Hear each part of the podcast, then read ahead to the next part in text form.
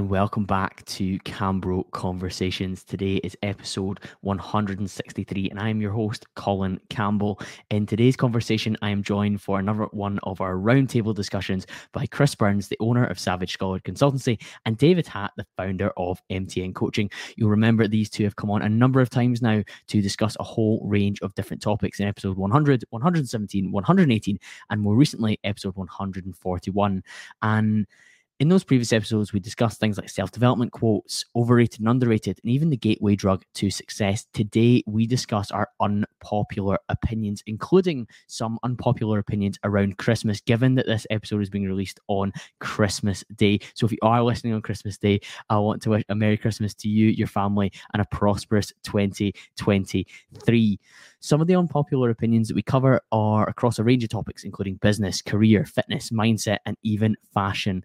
And like I said, there's a couple of Christmas ones at the end that we share for you. The video version of this podcast is going to be available on Spotify, where the quality is absolutely excellent because we recorded this in the Green Room studio at Charing Cross in Glasgow as I said, if you're listening on Christmas Day, have a fantastic Christmas to you and your family. And I'm really looking forward to us all working towards an amazing 2023 together. Today's podcast is sponsored and supported by Fit Logic Systems. Owner of Fit Logic Systems, Joe McNee, worked in the fitness industry for a number of years while juggling a full time teaching career and a young family. And he started to automate some of the boring, repetitive admin tasks. And over time, this part time hobby to refine his own business became a business in itself. And he's now worked with some of the biggest names in the fitness industry. FitLogic systems can fully implement what is known as a custom automation solution for your business. Now, that sounds very complicated, but in short, it allows you to automate some of the automatic processes that need to happen within your business for it to run smoothly. And you can then focus on more important things like coaching your clients, interacting with them, rather than the admin in the background. This can work for you whether you're a one man band or whether you're somebody that's trying to scale their business to greater and greater heights. Today's podcast guest, David Hatt, uses FitLogic systems to support his business, MTN Coaching, to ensure that he can keep the quality of his coaching high without getting bogged down in the boring admin work. I'm going to link Joe's Instagram in the show notes. It's Joe underscore fitlogic underscore systems and you can get connected with joe on there there's a huge number of different things that are going to be able to support fitness coaches in the new year by getting connected with him now before we dive into the episode uh, there's one more episode coming in i think it'll come out in the 1st of January. Uh, so, I, oh, sorry, this is actually officially the last episode 2022. That feels a bit mad. And I am so grateful for all the support on the podcast this year. It has been an incredible journey and thank you for being a part of it. If you are new here, please hit the follow or subscribe button and leave a rating if you're listening on Apple Podcasts or on Spotify. But that's quite enough from me. I am I really enjoyed recording this conversation. I think you're really going to enjoy it as well. We've got some very uh, controversial opinions, so bear in mind you don't have to agree with everything that we say, and I certainly look forward to some nuanced arguments and discussions in the DMs off the back of this one. The music's going to play, and I hope you enjoy this episode.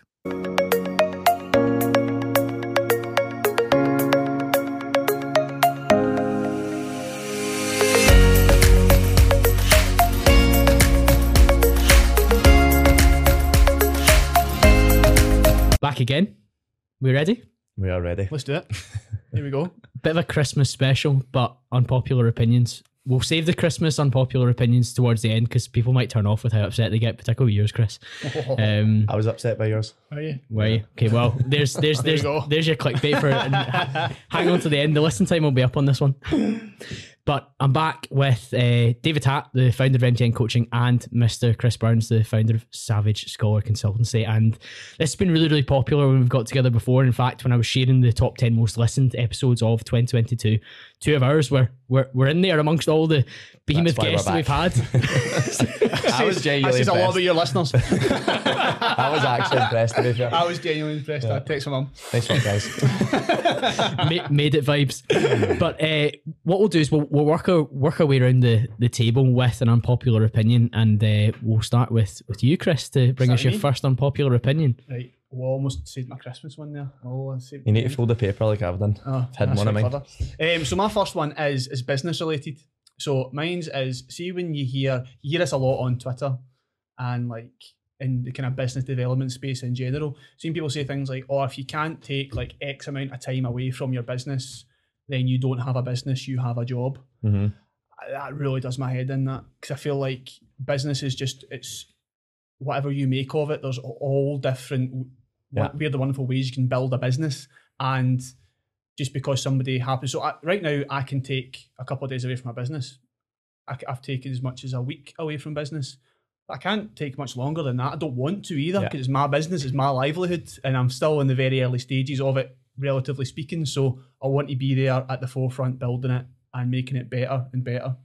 I, you know, I think it totally it depends on where you're at in that stage in business as well, yeah, isn't it? Yeah, like if you want to, I mean, there's going to be times where you're going to work 10, 15 hour days every day, you know, constant. Maybe you're launching something new. Maybe maybe it's a new business, and there's going to become stages where you've maybe done that for three, four months in a row, and you want to take that extended period of time. But I think, like you said, there it comes down to like, do you what do you want? Yeah. Like, do you want to take time off? Take time off, but you don't necessarily need to.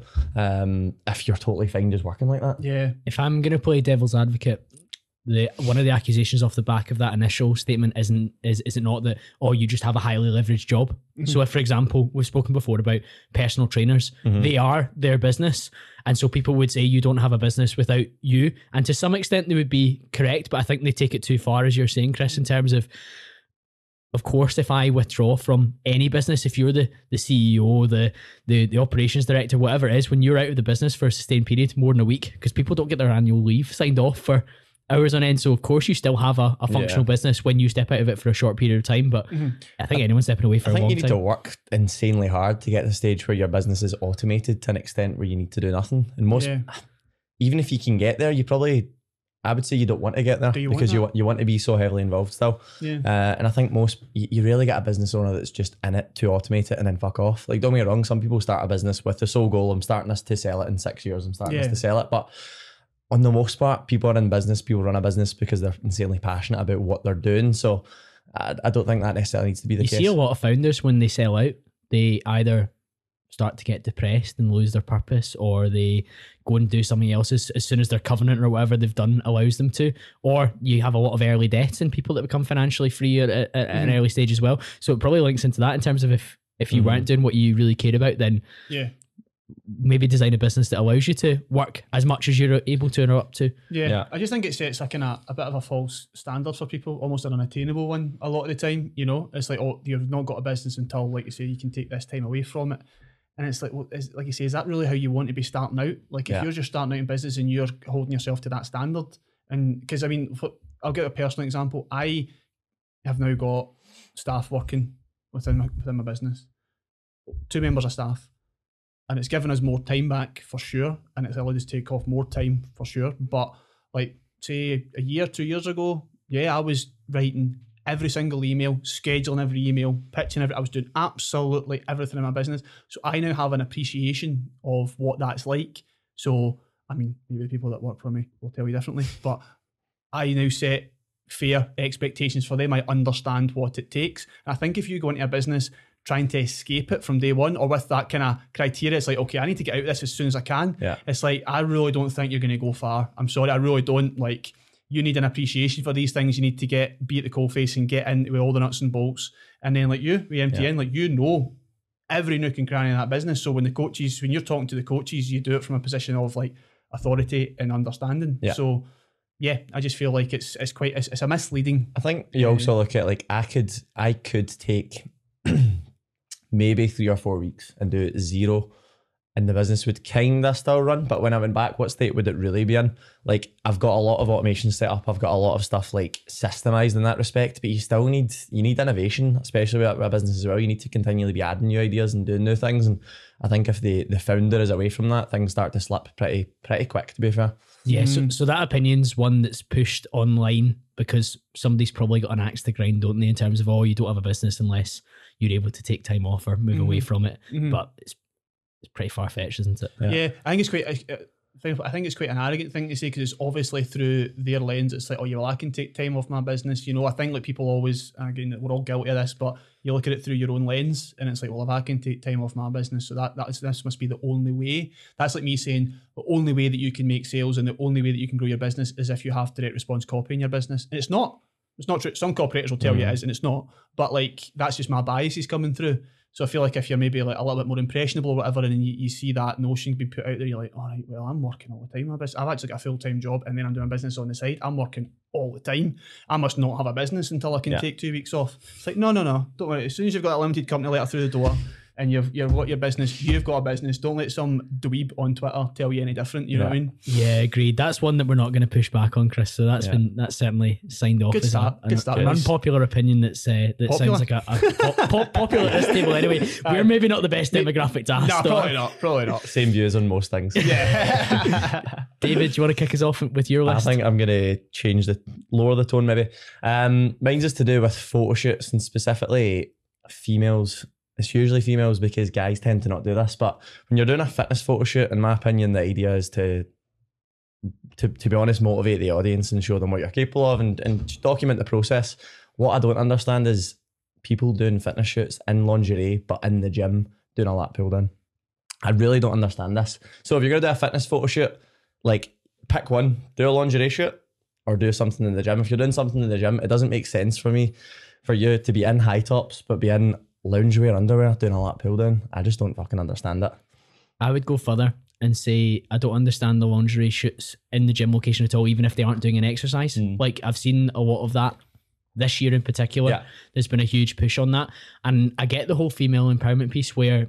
Um, you probably feel at your best to feel sexy enough to put on a particular Yeah. set of lingerie or whatever, and, and as as men, obviously we can appreciate that in terms of the aesthetics. However, it's a, it, it's it's How not it's not that? it's not particularly fashionable. How polite was that? Sorry, Karen. However, it's not particularly aesthetic from a fitness perspective, is it? It's Yeah. it's more it's a more sexual um type of shoot than a traditional. Yeah, I've just never, Fitness I've just never understood it. It's like pick one. Like the the twelve week peak for us is a massive thing. Like the sole idea is a photo shoot, Mm. But the idea is to come to the gym, get photos done in your in your underwear. Don't get me wrong, be in underwear if you like for you know the studio shoot or whatever. And if you want to go into the gym and get shots done, but like wear something that you would wear in the gym. I don't understand advertising your business with you in a thong, but doing a bent over row. You're not going to be in the fucking gym doing that.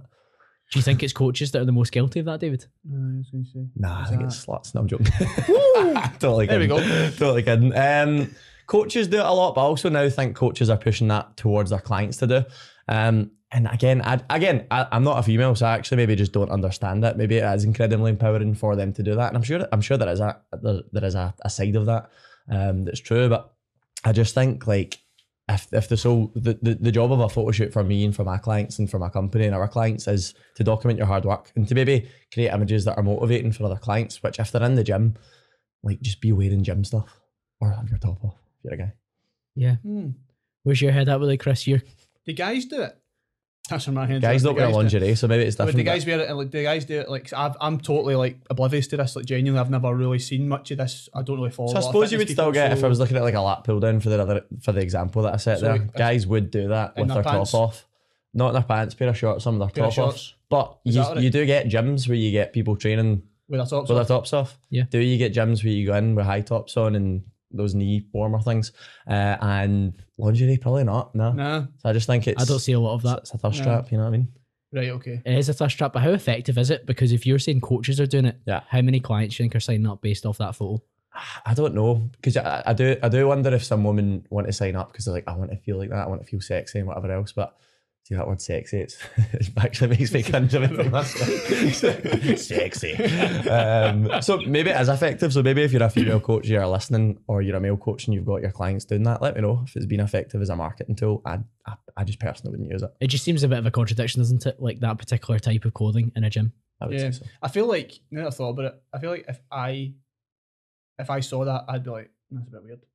Like, I- Yeah. That'd be my initial reaction. Is like those two things don't go together. Yeah. You know, that's that's. one's for of place. OnlyFans one's for Instagram uh, I feel like I feel like that's that would probably be my initial reaction. So yeah, I agree with you. Yeah, yeah. Colin I think what's what's What- next what's in my unpopular opinions? We'll go. We'll stick. We'll stick in the kind of fitnessy theme. I know only a handful of people who have good physiques that do functional fitness. So, functional fitness oh, being Oh, that's a good one. I being- like this being- I love this. Functional fitness being a form of CrossFit or a kind of more athletic version than traditional strength training or bodybuilding. yeah Now, all of the people that I know that fall into that bracket are in one of the following ca- categories. Either they did bodybuilding first for a number of years and built a great base, Mhm. they're using PEDs, or they have No. incredible genetics. So there's a lesson in that. If if aesthetics and looking better is your aim, functional fitness, unless you fall into one of those categories, is probably not your method of getting to where you want to get to in terms of looking a particular way? Yeah, I've never met someone that started doing functional fitness and it's built an aspirational physique. Anyone that I know, like you said there, has came from a, a sporting background or a bodybuilding background and then moved into. And I think that's a testament to how effective bodybuilding training is for a, a foundation of a physique and a foundation of strength, a foundation of um, of performance for like every area. Um, I think most people would benefit from doing a phase of bodybuilding training at some point in their life. I know we all have, and most of us still continue to do that. Um, but yeah, I, I, I, totally agree there. I think most of the physiques that you see come from the fact that they're from a sporting or bodybuilding background or that they're on PEDs. It's so fashionable at the moment, functional fitness, and I actually think it has huge benefits. I've interviewed loads of guests who have spoken about the virtues of it, and I've I've nodded along behind the mic saying, "Yeah, excellent. I completely yeah. agree." However, if physique development is the primary goal. I just disagree entirely because I think because it's so new and it's so fashionable, we're talking in the last two and a half, yeah. three years probably. Yeah, yeah. Most of the people that have those physiques that you're seeing do these thrusters and burpees and assault bike, they didn't they don't look the way they do based on that. Yeah. And, and that didn't contribute to the the rippling abs that you see in the, the, mm. the muscle mass. And I do think now people are selling programs off the back of like of the back off the back of their physique and the fact that they're now doing functional fitness. It's like, well, no, your physique was largely built through bodybuilding. Now you do functional, so you had that base, and now you're selling the hybrid, which is the classic program that I think everyone has a program now called I've never hybrid. heard that before. Um, and it's and that's it's such a unique idea. As selling, a marketer, Chris, you can't have ever seen that before. if you're listening, coaches, that's a great idea to call your call uh, it the hybrid. So Fucking I don't go with something more basic like the fat loss Jesus. project. um, the so functional yeah, think, fitness project. It's, it's the same as if you look at bodybuilders selling programs on how to get jacked, and they're all on steroids and they're not admitting to that. Liver King. Um, it's it's the same from functional fitness. You get all these athletes now that are selling programs to improve performance and aesthetics by doing a functional fitness program. But realistically, if you're wanting to improve improve your aesthetics, it shouldn't be through um, functional fitness primarily, anyway. Yeah. I yeah. mean, if you look like a fucking sock filled with custard, you shouldn't be doing thrusters or power cleans to try to transform your physique.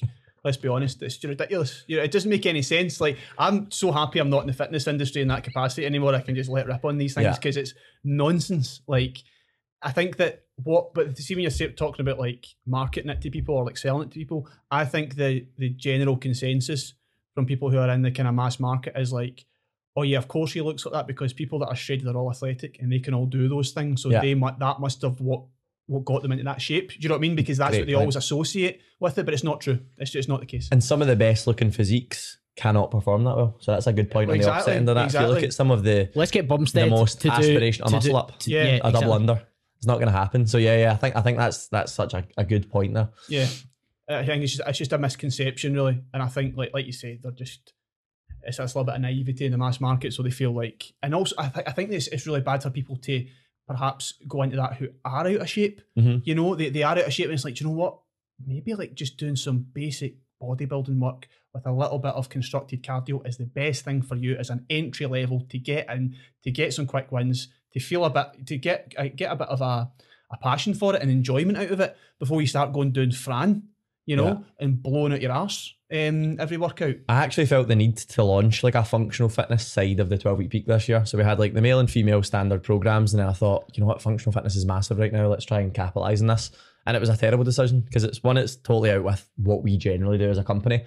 Um, and two, if I look at the results, um, from the people that had done the functional, which was only maybe 30 people out of 220 versus anyone else that had done the more bodybuilding esque program. The results in the in the bodybuilding, and maybe that's a larger talent pool of people, of course, but generally like if it's body comp results that you're after and it's a body comp program, do body comp training, which is largely bodybuilding based movements. Having done the 12 week peak this year and pushed myself to get as lean as possible, the last thing I would want to be doing for my cardio yeah. instead of steps would have been something high intensity yeah. and high output in terms of on the assault bike or on the rower or in the any form of that would have beaten me up so much because the next day I was going in to try and leg press the same yeah. amount of weight so I could hold on to the the muscle in my quads so that when it came to the the, the photo it's, shoot they were still as big as possible and as lean as possible. It's, it's so hard to manage recovery with that intensity of training unless you have been consistently doing that for years. So people that add in I had a client recently asked me if she could add in conditioning as part of her cardio rather than just the stairmaster cross trainer or just steps and I actually said no. I was like you, you probably could and you maybe can, but I'd rather you didn't because it's not going to allow you to maximize your recovery, which when you're dieting needs to be like one of the biggest things that you're aware of. Like, how are you recovering from your sessions? It needs to be like top of the list. The big thing for me is adherence. Mm.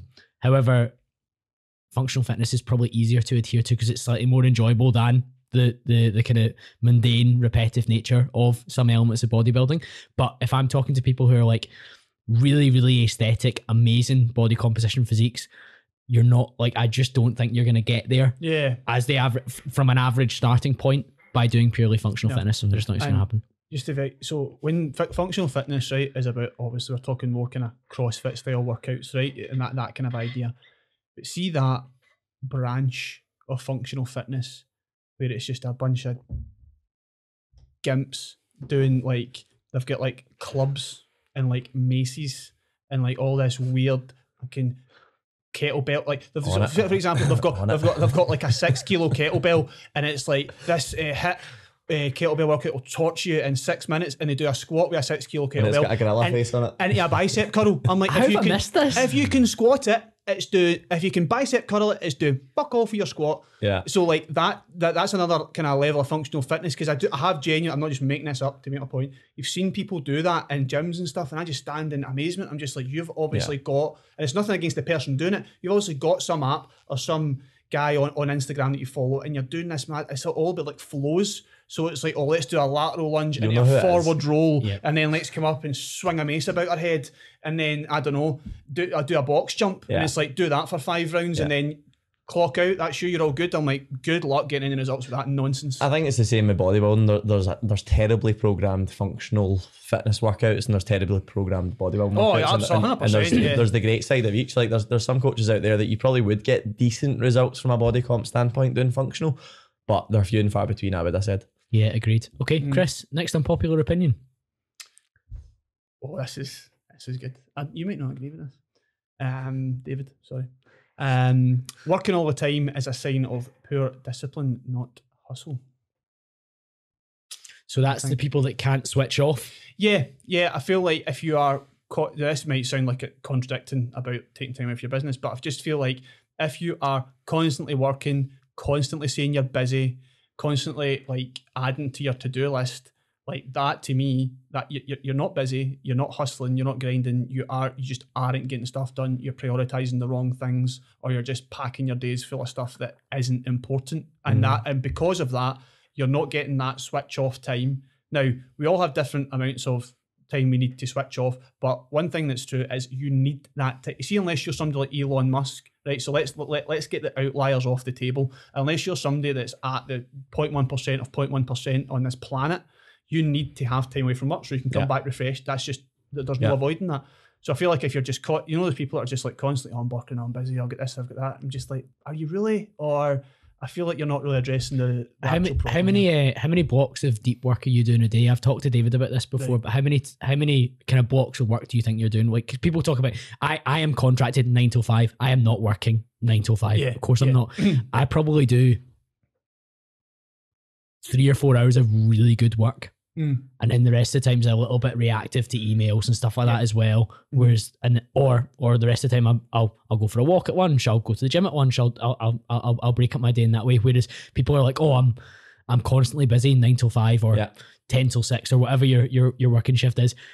That was where I would fall into the whole lack of discipline pattern. Yeah. Are you checking TikTok during that? Are you are you Mm. actually answering the email that you're meant to be answering, or are you going away from it to to, Yeah. to do something else quickly and, and fight fires? But how many? What does your working day look like, Chris, in terms of deep work? deep work it's always done in the morning and it's one block of deep work it's usually around like in three four hours like i do um and then after that i'll try and go for a walk and then come back and i don't go into like reactive work i don't to be honest i don't have a lot of reactive work but the work i do when i come back after my deep work block is more about editing looking over the, the work so like you know if my the copywriter that works for us, I'll look over his work and copy chief it and do those Yeah. kind of things. It's more that kind of work, which is easier to get through. Doesn't require as much kind of mental energy and focus. But for that deep work session, I've got, I think I said before, I've got noise cancelling headphones. I've got, you know, Can you sit for what three Um, four hours? Like, easily, aye. Really? Yeah, I can do that. Yeah, I can that, do that. can't. I, well, I, I, I've like, I'll be um, same song on repeat, locked it, just like, go, you know what I mean? The, the only time I need to get up off my chair is if I need to go to the toilet Yeah. or something like that. But like, I'm locked in on that, on that, on those tasks now. Yeah. But the thing is, I do within that deep work block, I do go between. T- so say I've got like two or three campaigns to write or Yeah. whatever it is. It's not as if I'm just doing like the One one, thing. thing. Yeah. Like it's, I used to get confused because I used to think like, is that what people do? They just do like one thing because a lot of the deep work stuff came from like Cal Newport and stuff. And like a lot of the times the examples were like coding examples, and it's like, oh, I'm just doing this piece of code, Yeah. so I'm just like rattling this out. But I found that I can switch between tasks just as long as I complete it and then move on, complete it then move on. Yeah, I think something quite freeing for me this probably this past year is just realizing that you're never done. And that's Mhm. actually allowed me to switch off more because I think in the past I was like, no, I need to get this done, I need to get this done, I need to get this done, I need to. And it's like prioritizing. You can't prioritize more than one thing. Like priority is one thing. I think I, I definitely was guilty in the past of like, no, I need to get all this stuff done. Whereas now, I think genuinely just a belief this year was like, I'm never going to be done. Like as soon as I've done that list, there is another list, and like you are never going to be done as a business owner. I, th- I think that's proper freeing for me because even before I came out today, I was I was doing a little bit of work and I was like, "Ah, I could get that done. I was like, oh, do you know what? It, it'll still be there tomorrow. It isn't life or death. And if it was life or death, it would have been done by now. That's if it was really going to affect me in a positive way, it would have been done by now. So I think with those things, and you do, you do like everyone works to two deadlines, um, and, and they don't need to be by a specific day, but like you'll just slowly replace or quickly replace whatever the most important thing is. You'll do it at the start of the day, whatever the the lesser of importance things are. That was a terrible use of English there. Um, th- they'll just get pushed back and back, and then the things that you push back slowly just come forward as you get things done. So yeah, I think that's a big, I suppose, release for me this year, knowing that I'm, I'm not, I'm not, I'm never going to be done realistically. I, I like that because the goalposts are ever shifting in terms of the demands that you want to do to grow your business and grow your career or whatever Yeah. aspect you're working Yeah, in as well. So I completely agree, Chris, that people that are always seem to be working flat out and hard, they probably lack discipline to do some of the deep work blocks that we are talking about and tick off some of the tasks that need done that are life or death. But because if you're constantly all out work and there's no opportunity to stop or pause, then you're probably not doing well enough in the time that you are spending working in my book. Mm. Like I, I always find it bizarre that people are like in, in the corporate world, I'll get an email at like 10, 11 o'clock at night and I'm thinking, what were you doing between half three and five o'clock Yeah. that didn't enable you to do this? Like what came up? Like how much TikTok did you watch? How much LinkedIn did you do? Like like what were you up to that Yeah. didn't allow you to do this work during the allotted hours that are that are happening? You're now swaying over it at that that time of night. I think that's a little bit of a little bit of arrogance involved in that as well. A little bit of peacocking is a better way Yeah, to put it. You know, you. like look at me, I'm working at this time. You know, and like whenever I, again, whenever the question comes up, it's always. It's, I would say you maybe get it more in the corporate world purely because like they want to be seen to be. You need to be noticed to, to, to get promotions and things like that. So I feel like Mhm. that's probably more of a thing because I've known people like that. I think people in my family like that that are just like constantly talking about like, oh yeah, I'm fine, I'm doing this. Oh yeah, I'm working all the time. I just feel like, going, fucking, you've been at this a long time, mate. Have you not got a handle on this yet? You know, Yeah. like, and how much? How are you still doing that? How are you still doing that? Like, you know, like fair enough if, if it's if it's the beginning of your career or the big like we said earlier, the beginning of your business. Like when it was the beginning of my business, which was during lockdown and Jill was still in the police, so she's working shifts. Yeah, I worked 10, 15 hour days. Absolutely hundred percent, yeah. And I've done it for months and months and months in a row. But it gets to a point where you're like, I need to take a break for this. And do you know what? My work wasn't very good. Wasn't Yeah. Interesting. wasn't very good. Quality. I think Yeah. I've, I've been able to Sorry, David. get back to.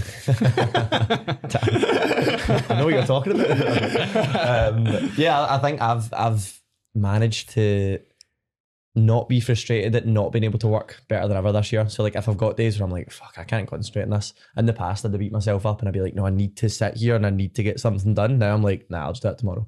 Uh, and uh, this year again, like, I've definitely learned a lot from a business perspective this year, or from a, a belief perspective. And like like I said, if I'm never going to be done and it's going to be shit quality right now, I'll just do it tomorrow when it's better quality and I actually feel I have a better level of you know um, concentration or things like that. And a lot of that concentration comes from taking more time off. And if I find myself constantly putting out shit or stuff that's stuff that's taking me three hours that should be taking me one, I'm like, I just need a bit of time off. I need to take a few days here, um, and then come back to it with a kind of Mm. fresh brain, You'll, you'll learn that like um, the hard way. the hard way, yeah. Yeah. But also, it's almost kind of. Um, I think it's something that writers or like people do about this copywriters. I think you, you learn that very quickly Mhm. because just because of the nature of the task you're doing, because it is like creative and all the rest of it, you do find very quickly it's like, oh, I actually can't write anymore today because when you sometimes Yeah. when you do try and push through, don't be wrong, sometimes it's it's decent, sometimes it's passable, but it's never your best work. So I Mhm. feel like that's something you learn. That's one of the benefits to what I do is that you learn that very quickly. It's like once you start writing words and then you read back and you go, that is absolute dribble. Then you know, right, okay, that doesn't need edited. That needs deleted. You know, it's time to call it a day. I never know who to credit with this quote, but discipline equals freedom, and I Mhm. truly believe that. So if you can be disciplined in the hours that you do choose to work, then you you give yourself the freedom to go Yeah. and do some things Totally. in your free time and enjoy them, and also changing some of the wiring or discussions that you have with yourself inside your head, David, about when I'm actually going to be done. Let's be dis- let's be disciplined about having time off as well, and Yeah. realizing that Yeah. tomorrow I'll do a much better job on it if I if I play through today and do a half-arsed job. Yeah, I, definitely. I had a conversation myself four hours ago because I was out on a call with somebody and then I was heading back to the office and I was like, oh, I need to get back and get this done. And I walked by the hairdressers and, and I was like, I really need a haircut. But I was like, no, I've not got time to get a haircut. And I just stopped. I was like, have a fucking word to yourself. I've got a podcast tonight. I You've need to look good need for to look this. good for these cameras. I was like, I'm getting a haircut. Do you know how many people ask about Chris's hair routine after every podcast? It's More ridiculous, than isn't it, asking about Chris? mine, that's for sure. Hey, well, Every time, though, Chris, isn't every it? time. Yeah, it is every time. Every time I meet people in person, they say two things. They say, what do they say, Chris? they say, you're massive, mate. Get the size of you. You're an absolute unit. How do you fix your hair? I say, It is, thanks. it is too common. I've heard both of them on Yeah. multiple occasions. yeah, to be my, fair. my birthday this year, Yep. Yeah. Bryce. Bryce. Bryce actually took a step back when he saw me. I was like, that's a bit far, mate. But I'll take the compliment though. I Such loved was, it. such It made was my your night. radius. Yeah, I just wanted to go home after that because the night was shite after that. it went downhill rapidly. Right, next unpopular opinion, David, you're up. Uh, I'm actually going to con- kind of combine two of mine. Um, the the first one, I suppose, is that sadness is an integral part of happiness, and it links in with another one that I was going to put, which was comparison isn't the thief of thief thief of joy. And what I mean by that is, like, I think for so long people chase happiness, they chase happiness, chase happiness, but you can't actually experience being happy and and that actual feeling of happiness without ever feeling sad. You need to actually have something to compare that to. Uh, and that's why I'm kind of discrediting the quote as much as I sent an email on it three weeks ago. Um, comparison is the thief of joy. I'm discrediting it in this regard in the sense of you actually need comparison in a lot of areas of your life to actually feel the the highs when they're high and to feel the lows when they're low when they're low. And I think this goes for like motivation as well. Like you need to feel long periods of feeling fucking unmotivated to then get the high of like shit, I feel fucking amazing right now. I feel super motivated. Um, and I think it, it goes for pretty much any human emotion. I think people need to strive for actually just feeling all the fucking emotions that you're meant to feel rather than like I just want to be happy. Because if you if you're just happy all the time, the happiness you feel won't be that fucking good. It's all relative, isn't it? It is all relative indeed. I think it's one of my favorite things that you've spoken about this year online, David, is about that fact that I'm actually recognizing I'm having a sad period just now. Yeah. I'm not diagnosing myself with a, a mental health condition, which is another thing that we can get onto, but it's it's very important that you recognize that yes, this is not the best period, but it makes me appreciate the period after this when I am at operating a more happy level because there's a noticeable difference in Totally. feeling. And if you walked around at that happy level all the time, of course, like you say, it would just become the new normal. You would adapt to that, Yeah. and that would become mundane and boring and, and the same. So the human experience is, is meant to have undulations in terms of how we feel. It goes back to what we we're talking about a minute ago about productivity. Like if I had didn't have periods where I didn't feel unproductive, like m one of my favorite feelings ever is when I'm just flying through work. Like you get in a state of flow, whatever you want to call it, and you're just flying through stuff. You're just ticking off loads of shit. You're getting loads of stuff done that's moving the business forward. That's making you money. It's helping people. But you don't really get the high of feeling that without the feeling the days that you're just like, ah, fucking, I hate my business today. I don't Mm. enjoy anything that I'm doing right now. And you, you do, you need to experience that. And you need to, again, in the past, I'd have got frustrated at that. And I'd have been like, why can't I get this done? I'd, I'd feel so bad about it. Whereas I just completely own it now. I'm like, fine, I have days like this. Um, sometimes it's because I fucking ended up boozing too much and it's actually my fault. And even then, I'm now like, you know, what, this is my fault. Deal with it. Uh, you're gonna feel great again. And again, the, the other popular quote, "This too shall pass." It's such a relevant quote in this regard. Like you're never, you're, you're generally not gonna feel that shit for long. Like it's never gonna be that long unless you are, you know, chronically depressed, things like that. On the most part, you're all gonna have feelings of like complete lows, but they do they make the highs, you know, that much higher. So, so playing devil's advocate a little bit, I think that I do agree with that. But see for you, like see on a personal level, Mm-hmm. so you've got pretty well, well, no, very well ingrained habits Mhm. and practices. Yeah. So when you feel sad, you keep up those things for the most part. Yeah. But unfortunately for other people, how they feel affects how they act. There's a much stronger correlation between the two. Yeah. So if if I feel sad, well, you know, I'm then just going to go and you know eat shite, not look after myself, which then prolongs the sadness. I feel like yeah, yeah, yeah, Yeah. Whereas like somebody like yourself, or if you have good ingrained, because I totally agree. Because I've I, I I do the same thing. Like if I'm feeling a bit a bit you know a bit kind of bit shitty, I'm like it's all right. I'm gonna just get Yeah. on with it. I'm still gonna do the things that look after my. You know what I mean? Yeah, I'm not. yeah. I'm not gonna gonna carry this mood around with me. I'm not gonna take it out on other people. I'm still gonna eat well. I'm still gonna train. I'm still gonna do my usual routine, and that probably means that we and a lot of other people get out of it a lot quicker. Yeah. But I feel like if you are somebody who doesn't do those things, I feel like if you're like, oh yeah, I'm sad, right? Okay, I'm just gonna feel my sadness, then you're fucking in a pit before you. Well, it, we'll you look know? at this time of the year. This time of the year is a prime example. Everyone's got, you know, six to eight things that make them feel good. Whether it's tracking their food, getting their steps in, weight training, meditating, whatever it is, you've got all these things and generally you complete them on the most part, 80, 90% of the year.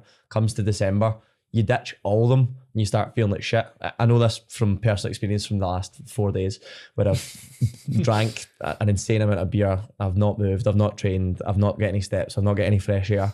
And I felt like shit this morning. But like Chris said, I've got the discipline to be like, no, like today I need to train, I need to sort my to do list, I need to sort shit out. And then oh, like straight away I was feeling better. Trained this trained this afternoon, went a little bit of a walk. I'm like, I feel good again. And that's put me into that kind of positive cycle of success. Whereas as soon as you kind of take out one of those things that do that you do to make you feel good, you start replacing it with things that make you feel bad, i.e. booze, eating shitty food, lying on the couch. Um, so yeah, you're right. I do have the habits mostly ingrained that allow me to get out of my funk pretty quick, and most Mm. people probably don't. But again, they probably come from years of not having them, and then years of them slowly, 100%, yeah. slowly being built in. So yeah, I think that's a really Yeah, their their sad periods are for longer and probably deeper because they haven't got the same level of self awareness of how they Exactly. can maybe get themselves out of it. I think one of the most important contributions that has been made to the mental health conversation in the last year or two has been Andrew Huberman talking about the mind will follow the body. Yeah. And that's exactly what you're saying there in just other terms, in terms of if I know that I'm doing these things which involve me taking action with my body, my mind will follow to some extent. Yeah. Mm, absolutely. And uh, I had a gentleman on the podcast called TJ Power, who's a British neuroscientist, and he's very similar. He talks about four hormones. what a name! TJ Power, it's good, isn't TG it? Power. TG. That is a good name. Is that his real name? I assume so. I- I Fucking don't outstanding. Power. Fair Mr. play. Power. Sorry, Yeah. carry on. Yeah. Sorry. Great name. Well done, TJ. Yeah, well done, TJ. Sorry. Shout out to TJ. Theodore Chris, Chris, Chris, Chris- Chris has got some great ideas for your marketing. Yeah, so many, so many. But, uh, TJ was talking about four different hormones within the brain, and all of them were managed and actioned by things that you could do with your body, Yeah. or you could you could speak about with somebody else, or you could do with somebody else. And I think that's extremely empowering to recognize that I'm in this sad period just now. But the great phrase that you said is that this too shall pass. Yeah. But a lot of the time with actions that we can control to a large extent ourselves, which I think is a very positive, empowering thing, rather than falling into a hopeless cycle. That's something that I've been quite naive on in the past because I've been like, you know what, you're actually not depressed. You've not got anxiety. You just need to do these things. I'm like, that is it. And I was totally naive about it. But like, the thing is, like Chris said, like people can't do it. That's fucking why they're. that's why they feel like that. Hmm. They, they, they, are, they are physically can't get out walking. They can't get to the gym. They've got chronic anxiety about going to the fucking gym. Whereas in the past, I was always like, just get up and go to the gym. Like you're gonna feel better for it because I actually know that they will, but like they can't do the act of getting to the gym. So it's Yeah. it's, it's kind of building things up slowly. But I think that um again, fitness teaches us a lot is like the skill, the kind of personal skill of doing things that you don't want to do.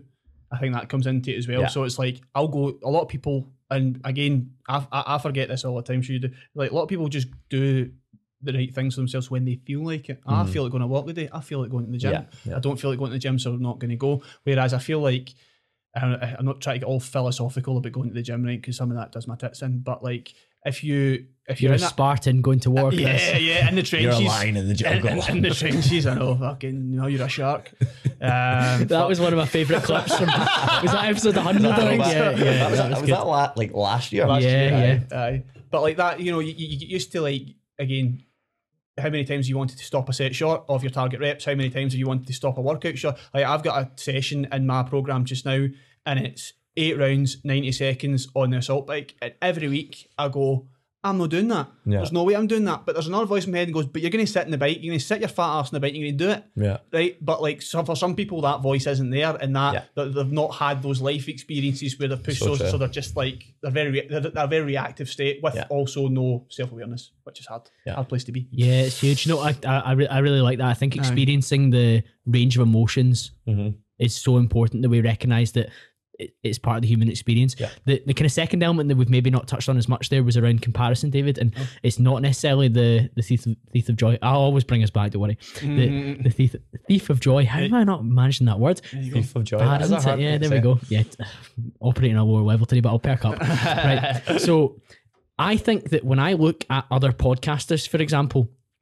the vast majority I'm motivated by how well they're doing. I'm like, or I'm pleased for them, or I'm like, oh, that was interesting that they spoke about that topic. Maybe I should consider that. It's interesting they did their clips in that particular way. Mm-hmm. Whereas I suppose some other people would look at others within their field and jealousy becomes Yeah, really bad. or Or I compare off. myself. So I, I see, for example, somebody's hit, oh, just announced hit a million downloads, and I'm thinking, I've not got a million downloads. I haven't even got half You that. feel bad about it. I feel bad about that. That's that's part of the human condition as well. Yeah. But following people that you understand that their circumstances are perhaps different to yours, maybe they've done more work than you, maybe they're just more talented than you as well. Like that's fine too. And understanding that you can compare yourself to them without necessarily comparing every single facet of your life in terms of how they do that. Equally, one of the examples that people give on podcasts all the time is you could compare your golf ability to Tiger Woods, but you haven't suffered the same way that Tiger Woods has to become a master of his craft. Michael Jordan, we all watched that documentary, yeah. didn't we? Nobody was operating, even the other professional basketball players he was playing with, on the same level of him as him. Nobody was torturing themselves to the same extent. Yeah. So how can you possibly compare yourself to his feats?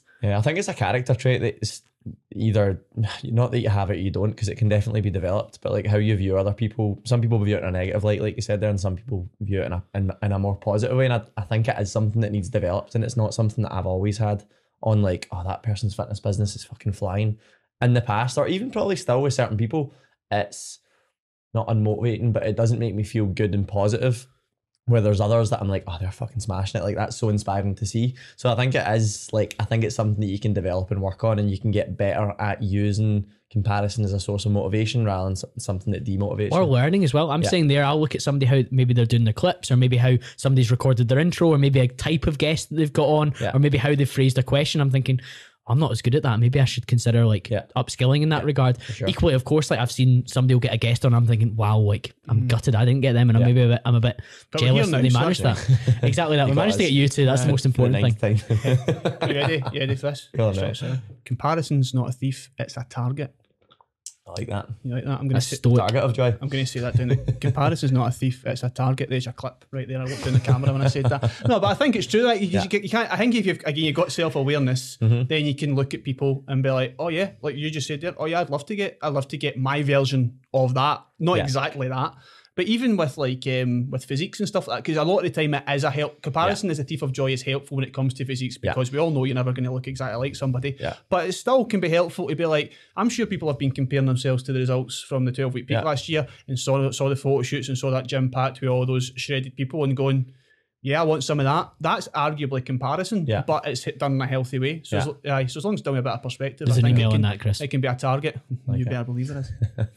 But yeah, completely agree. I I think I think if we can use comparison the right way, it can be very, very helpful. Equally, like all human emotions that we were mentioned there, jealousy is part of that as well. Envy, like you, you should accept that you feel a little bit of that sometimes when you see things. Definitely.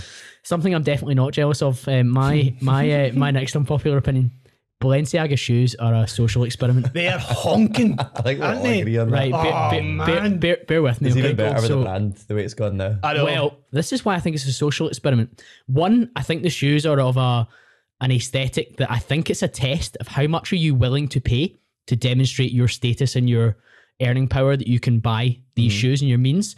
Because everyone knows they're expensive. Yeah. But also a lot of people, if they were to put on a, a George badge or a, a Tesco badge or even like an M&S badge, you probably wouldn't pay that money for them because it wouldn't Yeah. convey the same sense of relative status and fashion that you get from buying Balenciaga. And by signaling that I can pay for these shoes, it's like a it's, it's like oh it's a it's a status thing where you're like all right I'm super super powerful, but in reality we all know that they probably look pretty dreadful, and that I don't think a fraction of people would buy those shoes if it didn't have social acclaim and status related to them, and I think it's a the social experiment is it's a test of how much people are willing to waste, and I think it's a waste to buy these particular shoes. And the next strand to it is with all this pedophilia stuff coming out and the kind of dark background to it, it's a test. Are you willing to stand behind this brand that you've championed for such a long time, or are you just going to disregard the fact that they've got such a murky social I think status? everyone listening to this will agree because no one that wears Balenciagas would listen to this. Do you think so? Yeah. You can let me know if you wear Balenciagas. I think Aye. people have been. Probably, Tri- I think people. fucking watching, fucking awful. Probably watching CBBS with subtitles on. fucking dafties, man. Honestly. I, I mean, I used to rant about big shoes all the fucking time. Oh, time. man. Like, They're I used to brutal, aren't every story. I used to be like, "What the fuck are they?" Like, I hate them. Like, they're they're, they're just awful looking. Yeah. And again, Mm. I actually was always totally against you know paying that much for a pair of shoes. But as of late, I've spent a stupid amount of money on a pair of trainers quite recently. Probably the most expensive cl- clothing piece of clothing um, that I've ever bought. And one, they actually look nice. Do you know what I mean? But two, like I totally did buy them for the. I know that people with status will actually, you know, people comment on that. There is, there's definitely an element of that. Same with buying a new car. There's always going to be an element of that. Um, I think you recognise that. I think Yeah. a lot of the people that have been sucked into the Balenciaga trap do not recognise that they are part of a social experiment. Yeah. That they're using it to signal. yeah, But I, I think you're. I think like for if you look back, there's always been examples of that. Like I remember when like sorry, I remember it's still a thing. I think you know like the like if you bought like a really expensive belt and it's got the the, the logo on the belt buckle. it, like- the only part of the t-shirt that'll be was tucked in is ever. the bit that's showing Oh, off the belt buckle. horrendous, man. Do you know? But like I was I, I was um There's some photos of me at Jelly Baby back in the day doing just Was that a that. yeah, Gucci belt? Yeah. Is it? I've got. I had, a, I, had Of a, course it I was. had a Hermes one as well. Yeah. Oh, Oh, nice, Jesus, nice, man. nice. Bad. Um, let's not go into our youthful fashion choices because I will not come out well in that Nah, I was a conversation at all. fucking, I was a fucking emo. Uh, you're a wee dweeb, but um, but I, I mean, I, I think, but I think, see, in terms of like status, the the first thing I, I thought of there was like, I don't know why, but if you look at like even um, like tribal populations, like they, they, they, literally modify their bodies. Like that doesn't look good. To, like having a, like plates in your like, relatively It's like speaking. stretched ears and stuff Stretching like the ears and things like that, but uh-huh. you know, a lot of that is again is, is to do with states, and you can go back and look throughout history, like even like go back to the Chinese and they're, they're binding their feet Yeah. so that the woman's feet doesn't grow beyond a certain size. There's always been really weird displays in terms of fashion and looks Mm-hmm. of your status. Um, but I think aye, the Balenciaga thing is just as way back. I do I do agree. 'cause I remember I was with you the first time I realised how, how much Balenciagas cost because we were in Manchester Oh, and we aye. went into Selfridges And I was like, you Dale- went, Dale's and you, got a pair of went them. you went there's Dale's shoes and I went one will go look at these and I went over and they were six hundred and forty five pound and Yeah. I nearly dropped a shit on the floor in Selfridges. I I, had a- could not believe that people were paying that much money for those trainers. How they looked in terms of How the they looked, yeah. they- I had a client who showed up to a, I train modeling clients very irregularly, but I had a client two months ago show up to the gym in a pair of these Balenciagas, and they're called they're called like tra- uh, not trail runner. What are they called? They're called like runners. They're called Balenciaga runners. She showed up in these, and I was like, "You can't train in them. Like you physically cannot. They're fucking massive. They're like boats." I was like, "You can't train in them." I was like, "You need to. Have you got socks on?" She's like, "I'm not got socks on." I was like, "You can't. You actually can't train in them. Like they are spongy sole and stuff as well. They're just fucking huge." Aye. You can't, and then she was like, "Oh, really? I've been wearing these because they say trainers or they say trail running, whatever the fuck it says on it." Um, yeah, they're just god awful. That that's not an unpopular opinion. Hopefully, hopefully that's a popular opinion. They're Yeah. fucking terrible. I wonder if their stock is their stock like plummeted then since all this shit. I'm Surely not, it I'm not sure. I'm not sure because there was some mad conspiracy theory, wasn't there, about like the sh- the, the, the, the, the designer of, of the or whoever was uh, in charge of. I know they made some scapegoat out of somebody at some marketing agency, but whoever was in charge had made a reference to child sacrifice or child or, or paedophilia a lot of in another campaign. yeah. There was some kind of subtle reference to it. Um, so I mean, you'd like to think that would tank the brand, but I don't. I don't Yeah. know if it will. To be honest with you, I know Yeah. that people like Kim Kardashian and stuff have dis- Parted di- ways. distanced Right, themselves. okay. disaffiliated. Yeah, yeah, mm. from from them. So They'll come back with a new campaign with an extra couple mil and she'll Yeah, be back winning definitely. again. No problem at all. listen, hey, news cycle keeps rolling, doesn't it? People people are quick to forget, man. I do think in general, like things like that that signal status, but are like are generally if you if you did like a a blind test in terms of like showed people Yeah. these items without the branding on it, you'd be like nobody's buying them. Yeah. Nobody for the cost that you're putting against them, nobody's paying that. So there's a huge element of if I'm paying six hundred pounds for a pair of trainers, same I must wine. be cool. If you look at like wine or champagne, things like that, the amount of like tests that have been done by like what are they called sommeliers, Sommeliers. sommeliers. Um, um, and and they get them to taste like either the exact same wine three times and they just tell them it's three different price points, or they they get them to taste multiple wines and none of them can fucking guess what the most expensive wine is. But when you're in a restaurant and you're taking a client out, for example, in your in your um, field, you're gonna order like for me i always go like what's the middle one? Don't want to be the most expensive don't want to go cheapest i'll go middle. But a lot of people in those circumstances goes what's the most expensive one i can buy? Because it adds that status. Doesn't fucking matter if it tastes any better because in the most part they all taste the same. Similar anyway. Um So yeah, it's kind of similar in that sense. It's funny, and I, I, I recognize that the pair of shoes that you've bought, David, while they were expensive and they are a signal to some extent, at least aesthetically you really like them. Yeah. I would pay good money to say that most people that are They don't like picking how the they look. They they like the status solely. Yeah, Yeah. yeah. yeah. solely yeah. the status. Like, because no nobody's telling me if they if they were George that you're buying them, Yeah. or they Yeah, were a bargain, they were five quid. Yeah. Nobody looked terrible. Yeah. I, th- I think that's that's a really good that's a really key point in it. It's like, do you actually like these things, or are you just buying them because that? No, Yeah. wear whatever clothes you want, right? Don't listen to me. I'm not the fucking I'm not the fashion post, but like it was it was always the same to me. See when brands started coming back into play, that was like that when I was a wee guy. Yeah, Yeah, exactly. That's yeah, what I say. See when I was see when uh, uh, just for context, listeners, I'm 31 years of age, almost 32, right? When I was a wee guy, if you wore Fila, good luck Yeah. you got dogs abuse, Aye. right?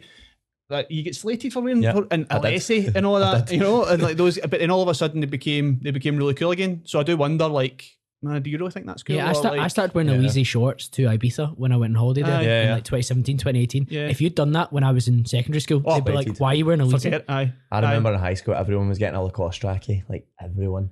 And I wasn't even one of the fucking neds that would wear Lacoste trackies or trackies in general, but I asked my mum, I was like, get me a trackie. It needs to be Lacoste. Got me a fucking Hi-Tec trackie. Oh god, and I didn't know Hi-Tec was a shit brand. So I went to school the next day, oh man, I get fucking pounded. Gola, Gola shoes was the other ones. Gola. Everyone, everyone was getting K Swiss. So instead of Oh. getting me K Swiss, don't get me wrong, I, my mum and dad actually we weren't skint. I didn't grow up, but mum used to spend all the money on holidays. We'd always go to You've holidays. spoken a to us, year, your val- your values were totally class. different, yeah. And I'm so glad she done that rather than dress me in Lacoste or K Swiss. But that was another one, Gola shoes. Yeah. And I remember she wouldn't let me wear them at school, so I used to take my. this is so irrelevant. I used to take my. I used to put on my school shoes and put my Gola shoes in my school bag, and as soon as I get through the gates, I'd change into my, my fucking Gola shoes. brilliant. Uh, Amazing. Unpopular Yes. opinion for you, Chris? What does that mean? Um, oh, this actually ties in with what you were saying. Um, this is a quote from a book that I actually recommended to you, David. Um, Behavior regulation is the most essential personal skill for achieving your goals. And my add on to that quote is uh, more essential than discipline, work ethic, all those things. So behavioral behavior re- regulation. What book's that from, Chris? Um, the mind. Designing your mind, Aye. the, um, psych- the psychitecture. It's a concept called psychitecture. I want to read that again. That's that's one of the best books I've. Re- I've only read it once, Uh-huh. And it's one that I'm. Uh, as soon as I read it, I was like, I'm gonna come back to this and just read bits of it. It's Yeah. a phenomenal book actually, on Yeah. just like changing behavior and, and how you actually create behaviors as well, which is obviously relevant to that How quote. Every time I say Atomic Habits in the podcast, a klaxon goes off because I've said it so many times. But it links to behavior change as well, doesn't it? Where Yeah. if you can change how you react to different cues and stimulus, then it's going to be much better than Yep. Goals or discipline or work ethic or anything like yeah, that. I, I think in my, when I first read that, the other, very quick, the other good thing about that book is you have like um, really good chapter summaries. So see when you go back through it and read Mhm. it, it summarizes the main points at the end of each chapter. So it's one that you should always keep on you because dipping in and out of it, especially like we were saying earlier, when maybe you're feeling a bit down or a bit sad, it's a really good one to have nearby to go in to just dip into. But I feel like yeah, when we're um, that is like the foundation of everything, isn't it? Because you might say, "Oh, I'm really disciplined," but something out with your control can come in and fuck up your discipline. You know, like you have an issue at work, or you have a, a family issue, you have an argument with somebody. All of a sudden, you've got these emotions that are bubbling up inside you that are just wreaking havoc with your discipline. And if you are able to control those emotions, then you are able to stay the path for longer. Would you say there's something that you've done that's allowed you to get better at behavior regulation, or is there things that you think people can do to better manage that? or do you think it's very much it stems from the beliefs when you're growing up? It's, it stems from the influences you've had. Is it a Mm. genetic thing? Mm-hmm. You know what I mean? hmm I think um, this isn't something everybody can do, but for me, so for me personally, one thing that helped me was um, working in hospitality and dealing with difficult people Mm-hmm. because it did help me be a bit more empathetic for a start, and it did help me stay in the moment a lot more and have a bit more presence. Yeah. That's something else he talks about in the book is about presence and awareness and being in the moment and what that actually means. Because that sounds very hippy dippy, but it actually means that you're switched on. It doesn't mean that you're floating away, Mhm. you know, into some spiritual place. It actually means that you are picking up on uh, the signals of different people and, and what they're actually saying. Um, but honestly, see, see, off the back of that, I feel like um, working with with uh, with Jill, who's my fiance in the business, bring her into the business. That's probably been the biggest because we are polar opposites on certain things. So being able So when she like perhaps have a certain take on something, my initial reaction at first, and we don't have a remotely confrontational relationship at all, but my initial reaction is to be like, what, what's, what are you talking about? What, what does that mean in my head? But I had enough of it to slow down and be like, all right, okay, this is what you, I think this is what you mean. And then I would ask her, so do you mean this? And then it turned into more of a conversation rather, because before, if I didn't control my emotions, I would have just been angry or confused or dismissive, which is not helping anybody. So, I feel like that helped. So do you think it's consistently exposing yourself to people, views, good places, things that have got a different opinion from you? Yeah, I- absolutely. I'm with you on that. Like hiring Emma, my assistant Yeah. last October. Emma's completely fucking different from me. Like c- completely different worldview. Maybe not completely different, but like very different worldviews. She's a, she grew up in a farm. She's a, her family are farmers. She's very shy when you first meet her. Maybe not once you get to know her, but she she's very shy in that regard. And uh, bringing her into the business and working with her pretty closely over the last years allowed me to kind of see holes in some of my behaviors. Like I'm so yeah. fucking impatient. Like it's it's horrendous. You'll know from working with me. Like if I get an idea in my head, like I want it done then, even if I'm just exposing someone to that idea. Same with Emma. I'm like, why have you not done that? I told you about it four minutes ago. Um, I'm really bad for that. Um, and I think, I suppose my behavior regulation in that regard needs to definitely improve. Like I'm super impatient with her in that regard, but being exposed to that's allowing me to see that I'm like that because I notice these things. But again, I've got quite good self awareness. Some people maybe don't. Um, but yeah, super interesting. I like that one. Yeah, en- Mm. environment design is the big part of behavior change, isn't it? So, Yes. like, and a big part of that is what you've just mentioned there. The people you surround yourself with is a huge part of your environment, Mhm. isn't it? They probably have some of the largest input to it. Yeah, but I feel like sometimes like that can get misconstrued. I would say like yeah, expose yourself to people or like surround yourself with people that you that do think different from you, but make sure you like them. Do you know what I mean? Yeah. Because I feel like again, if you consume a lot of the content online, Yeah. and it's all about like you know, if you get into the whole again debate sphere, you know, and it's like, oh yeah, we need to go to college campuses and debate all these big issues, Yeah. and you know, I'm right, you're left, blah blah blah. I'm like, that is a shit show, right? You're never gonna, you're never gonna learn behavior regulation that way. Yeah. But I feel like, like you say, like you and I get on great. Yeah. Me and Jill, well, my fiance, like, you know what I mean? Like, you know um so that's some so you have to have some kind that of like level. respect Yeah, for the yeah, person so you can actually because you and I are quite different in some regards as well because that's like there's I'm not just saying this to make you feel better but one thing I am a little bit slower to action than you whereas you're like you have an idea and you do it Yeah. and that's something I've picked up for you I'm like okay well maybe I shouldn't actually just sit on something maybe I should just go and go and do it and get it out in the world Yeah. so I feel like again, like a lot of times with Jill, when we've been discussing ways to grow the business or what we want from our life and how we're going to get it, you know, she'll come in with a completely different opinion sometimes and a new take, and that's been a, a huge, huge for me. But again, it, it- it's not some half-wit on Twitter behind an avatar. It's somebody that I, I love and respect. So I think that's a key element to that. You can't just be Mhm. any old, any old person. Yeah, because of course, I think the popular opinion that that's critiquing would be that it's all about your goals, it's all about your discipline, it's all about your your Yeah, your, yeah, yeah. your, your mindset. Whereas we're talking here about behavior management and yeah, overseeing that. No, I think I think we can get on board with that. Mhm. Mr. Hat, you're up. Uh, I'm gonna go. I suppose relating to business coaches, you need more than six months of running a successful business before you become a business coach. And I'm relating this to fitness business because fitness business coaches are amongst the worst people on earth, in my opinion.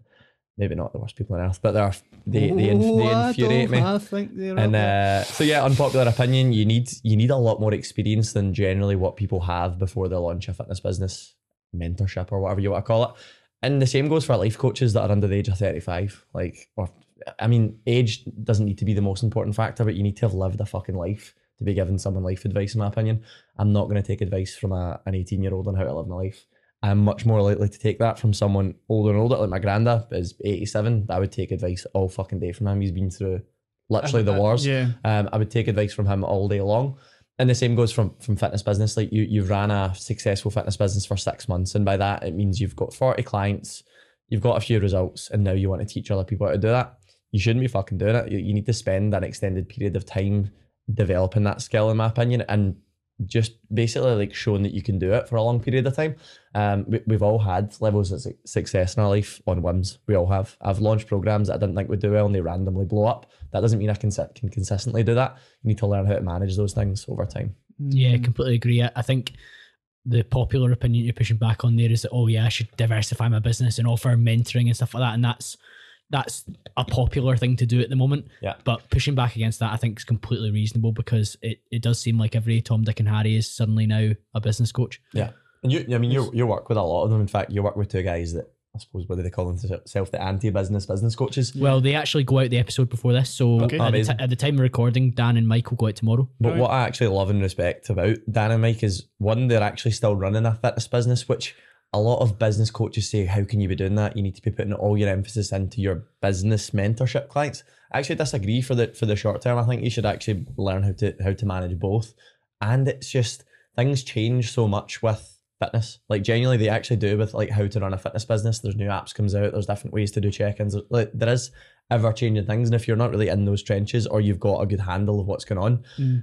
I, I don't see how you can offer the best advice in that in that respect. Yeah, I, I, feel like this has been a product of the kind of online education boom over the Mhm. past few years. Which I love. I think it's a I think it's phenomenal. thing. I Yeah. wouldn't, I, genu- I wouldn't know what I know now. I wouldn't be where I am now without it. Like I, I have everything I've learned about like copywriting has all been through invested in these in these different courses and things like that. But like anything else, there's, there, there is always going to be a downside. And I think one of the downsides is when people when a lot of people are like say like you are a, like a course creator and you show people how to create courses Mhm. that's your thing Yeah. and it's like well you have knowledge in your head that's valued and it's Yeah. five hundred thousand dollars Yeah. let me unlock it for you and you're like well that's not really how it works because like a personal example is I could potentially well not potentially I've, I've had a, a few people reach out like aspiring copywriters ask me to mentor them Mhm. I would never do that. Not interested. I just send them all to a guy who's been on this podcast, Mike Samuels. I just say, go do Mike's course or go join his mastermind group if, if he's if he's got slots open. He's the guy that taught me. He's the guy that contributed most to where I am today. Yeah. Go learn off him. And that's not me getting on a moral high horse. It's just a bit of be, being, being a realist. Yeah. You know, just because I know what it's like to go from like zero at copywriting to having the business I am I have now, doesn't mean that I can show other people how to do it. And very quickly, yeah, a very specific example. See the f- the first kind of higher ticket client I ever got. I was scrolling through Facebook when I should have been working and saw a job post in a Facebook group and applied for it. I've told that story before about the burnt chicken video and all of that. Yeah. Right. How do I teach somebody that? Yeah. How do I teach? How, how, how, how, how do I replicate that? I don't know that may be getting too in the weeds, but you can see like what you're saying, like Yeah. like just because you're you, you're It's very specific, very what you specific. did there, Yeah. and it was applied in that setting. Yeah, like I, again, I've probably spoken about this before as well. But when I first started doing new business and work, Hmm. we, the the the first year, myself, my Welsh colleague did really really well, and the second year, my Welsh colleague was coaching everyone else how to do new business sales in terms of cold calling, emails. But he was like from the valleys in Wales, a place called Aberdare. Mad as a hatter. He'd like open like he'd open like cold calls with like jokes and stuff like that. And I I know for a fact I couldn't do that. Yeah. But other people were being coached by this guy. And it was all super specific in terms of how he did Yeah. things and how he did his proposals and how he did his presentations. And people were like, I can't sell like this guy because he was unique and brilliant at what he did. So in the same way that you did a particular kind of video Yeah. to your first high ticket client, you can't be like everyone. You're all going to be mini Chris Burns and all going to try and do it in this way. And that's what I think is being forced on the industry now. All become mini, whatever insert coach's name. Yeah, I just think you need to put in more of the groundwork for a longer period of time right, yeah. before you before you go and teach that to someone else because you need to fuck up more. You need to make way more mistakes. Yeah. Um, because I, I still have like um like I actually got an email last week because I done a few like trainings for for for Mike's group and apparently like people are still using them and I do have many people saying like oh you know I, I landed a client using using your training Yeah. and people would say oh that's proof that you can then go turn it into a course I'm like no it's not Yeah. that's I, I'm sorry but for me the standard is much higher probably because I have seen more of the good side of online education than the bad mm. side so I have learned from people who have over delivered for me pretty much I can only think of one thing I invested in Yeah. that was a shit show, right? That's it. But apart from that, it's all been great. And I'm like, well, that's the standard that I hold myself to. So if I can't reach that, if somebody gets a random, if somebody gets a win off some kind of training I've got out there in a kind of private group, fantastic. That's why I put it in there. That I was asked, I was asked to do it. But apart mm. from that, you can't just go about selling your knowledge, as people like to say. Agreed. Nonsense. Okay, uh, my unpopular opinion. A lot of people have no idea why they believe what they believe. So if you cannot state what information you would have to read or consume that would allow you to change your viewpoint on something, Mhm. then you do not have a opinion or a belief.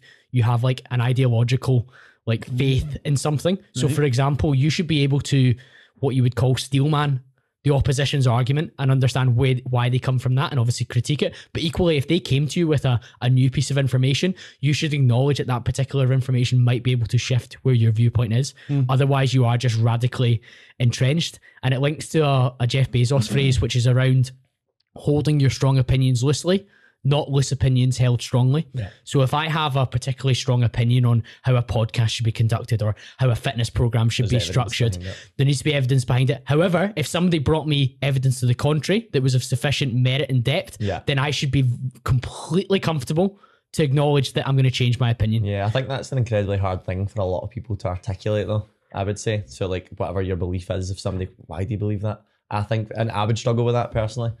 I'd be like, why do it? You know, it would take a lot. I think it takes a lot of thinking. I think it takes an incredibly intelligent or articulate person to actually like vocalize why it is they believe that.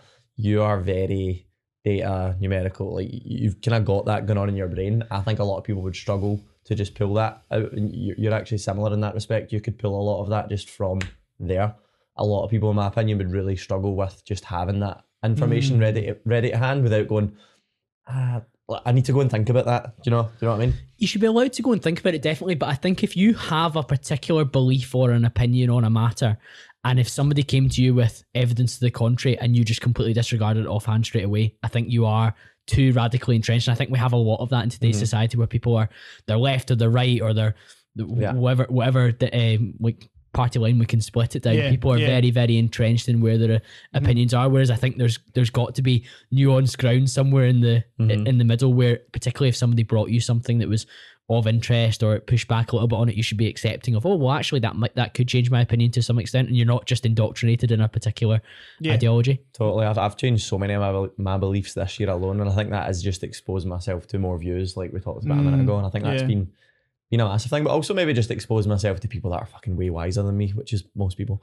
Um, but like consistently listening to people that have, I, I can't say that I've read tons of Nietzsche. I've not read loads of Aristotle. I've not read all that shit, but I've relied on people that I like, trust, and respect to almost relay that information back to me for me to say, ah, but I believe this because of this, and because this person believes it because of that. I suppose that's how a lot of my beliefs are definitely created. Mm. Yeah, I mean, I think I've I, I've changed my mind. Not maybe not on something quite as kind of deep as that, but like uh, I've changed my mind a lot on like the kind of how brand affects marketing and sales. You know, because unfortunately, one of the things you learn when you come into copywriting a lot of times is like uh, all of those brand and marketing people are all just dicking about doing nothing. And by the way, some of that's true, right? Some people are are hundred percent stealing a wage, right? But branding's still very, very important. I mean, you just look around you. Yeah. You know, it's, it's clearly still important. So I think like in the past year or so, I've read into more about that and I've learned more about it, and I've realised like just because I come from the direct response, which is arguably like the sharp end of the spear, as like Mark, I can't remember his name, sorry. Escape me. He he he, he he's one of the kind of foremost kind of marketing experts who does a kind of alternate MBA on it on marketing, and he talks about that's the tip of the spear, but there's so much more going on. You've seen that with MTN, you know, Yeah. the, the, the growth of that brand, your personal brand as well, because you, you you know the benefits of that. Whereas I was quite quite kind of dismissive of that before, but whereas new information was brought to me, and I kind of opened my eyes a wee bit, and I went, yeah, I've kind of got a bit too entrenched in my own wee direct response copywriting world there. You know, there's a bigger world out there and there's more going on. It's probably maybe better at my job as a result of that because I probably get more respect for those things when I'm working with clients. So, Mhm. so yeah, that's something I definitely changed my I just, on. I just think it's pushing people to be open minded enough to change their mind. So you were in a position where, yes, you had your existing biases, Chris, that you were yeah. you were you were leaning into in terms of like within your copywriting Yeah. world. You were saying, but by getting new information that came to light, you were like, actually, I'm willing to shift my opinion and maybe some of my actions.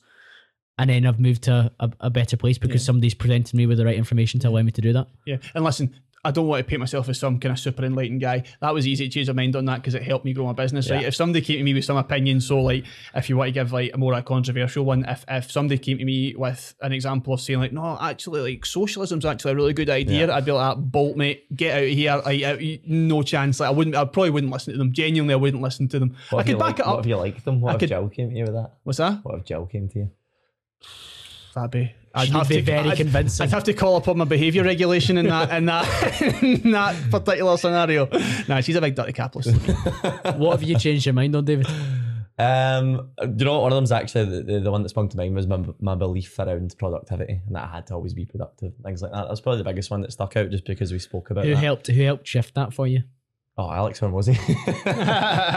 Somebody actually got me in my Secret Santa Your a, dad? a framed picture of um, Alex Hormozi, but he- he's somebody that consistently springs to my mind about behavior change and belief change because of what he says on it. And the I suppose the beliefs that he's consistently he's just said a lot of things that I've, I've consumed so much of this guy's content this year and I've changed a lot of my thoughts on sales marketing brand everything based on that. Mm. um, and it's again because no like trust like I, I can see the success that he's had as well.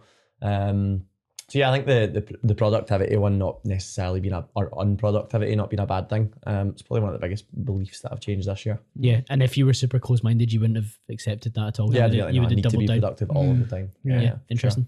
Chris, unpopular opinion. So I've got um, don't be don't be too salesy uh, for for coaches and things, and it.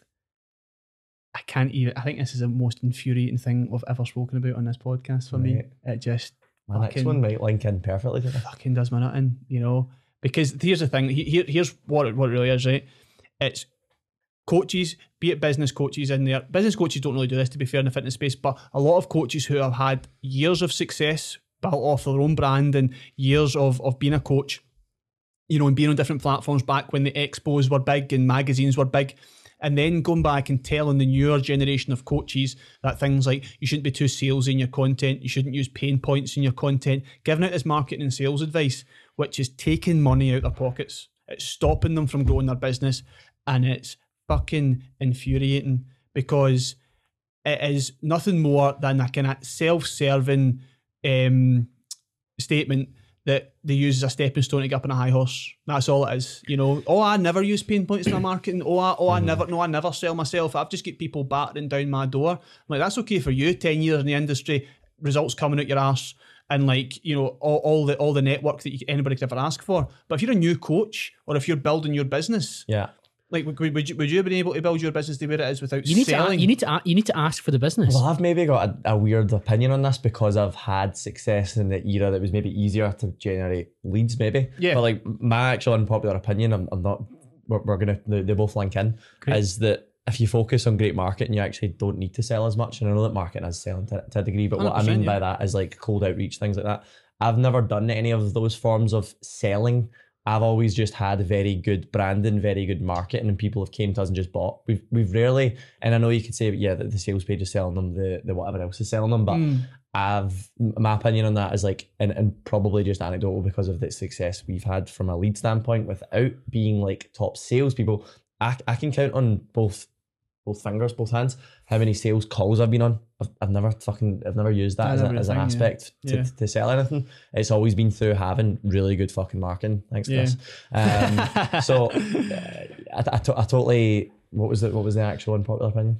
Yeah, it's like don't be too salesy with your, you know, Yeah. as a but you're, coach, but, don't all- use pain but his marketing is salesy. It's Yeah, hitting on totally, pain get- points. yeah, it's yeah, driving yeah. you Yeah. towards getting you ready to buy, Yeah. and then he's going to present an offer. He's I'm- going to ask for it. I'm Yeah. looking at sales in a different light. I'm looking at sales as in cold outreach, things like that, like that- proper yeah, yeah, being yeah. like Yeah. at- at- because I'm not. I'm, I'm totally not against that. It's just not the type of marketing or sales. It doesn't tie in with who you are I've and ever- what that I've ever done. about. And it's maybe something we need to do more of, cold outreach, things like that. But I just, I just fucking, I just hate that world. To be fair, I just don't like it. It's probably just uncomfortable for me. Yeah, that's true. But he, he, here's here's what it really comes down to for me is what pe- we've seen people give this advice, especially to coaches. Because I work with a lot of coaches in like my my, my copy clinic and stuff, and I'm in a few groups with coaches that get business coaching, so I help them with email marketing.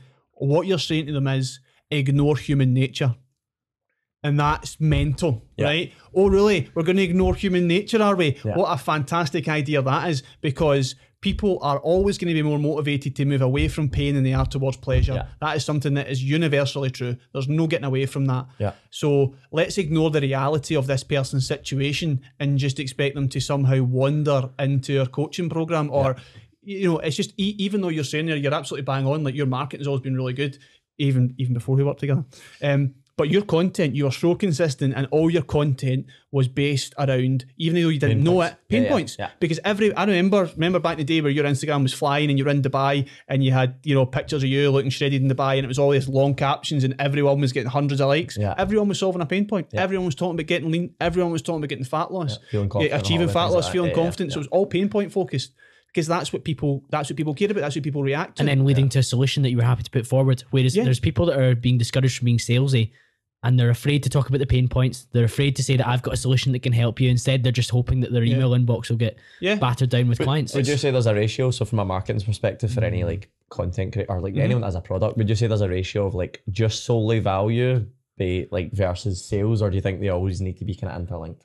I think you should always be selling. Yeah. I think you should always be selling, but I think you should the majority of the time it's going to be a softer sell. Yeah. And then there's going to be times of the year where you're doing a more harder like direct sell. Like that. you know so like every always give a call to action because see, see here's the other thing i done a i done a reel on this probably about six months ago because no posting on instagram that long but uh, but like when you th- when you think about value and i'll give credit there's a guy called daniel throssell who everybody should be on his email list because he's the best one of the best copywriters on the planet but like he talks about value and he talks about entertainment like being entertaining is part of giving value Yeah. coaches think value is like talking info, about info, info. protein Yeah, yeah. synthesis or the clavicular angle of your pecs and an inclined bench or some stupid shit like that. Yeah. Right. with a band So around it. that'll trigger a few people. Right. There we go. Um. So I think like when you, what you're saying there is like bang on. If you're giving value in terms of entertainment, solutions, speaking to pain points, giving them some kind of relief from that pain point.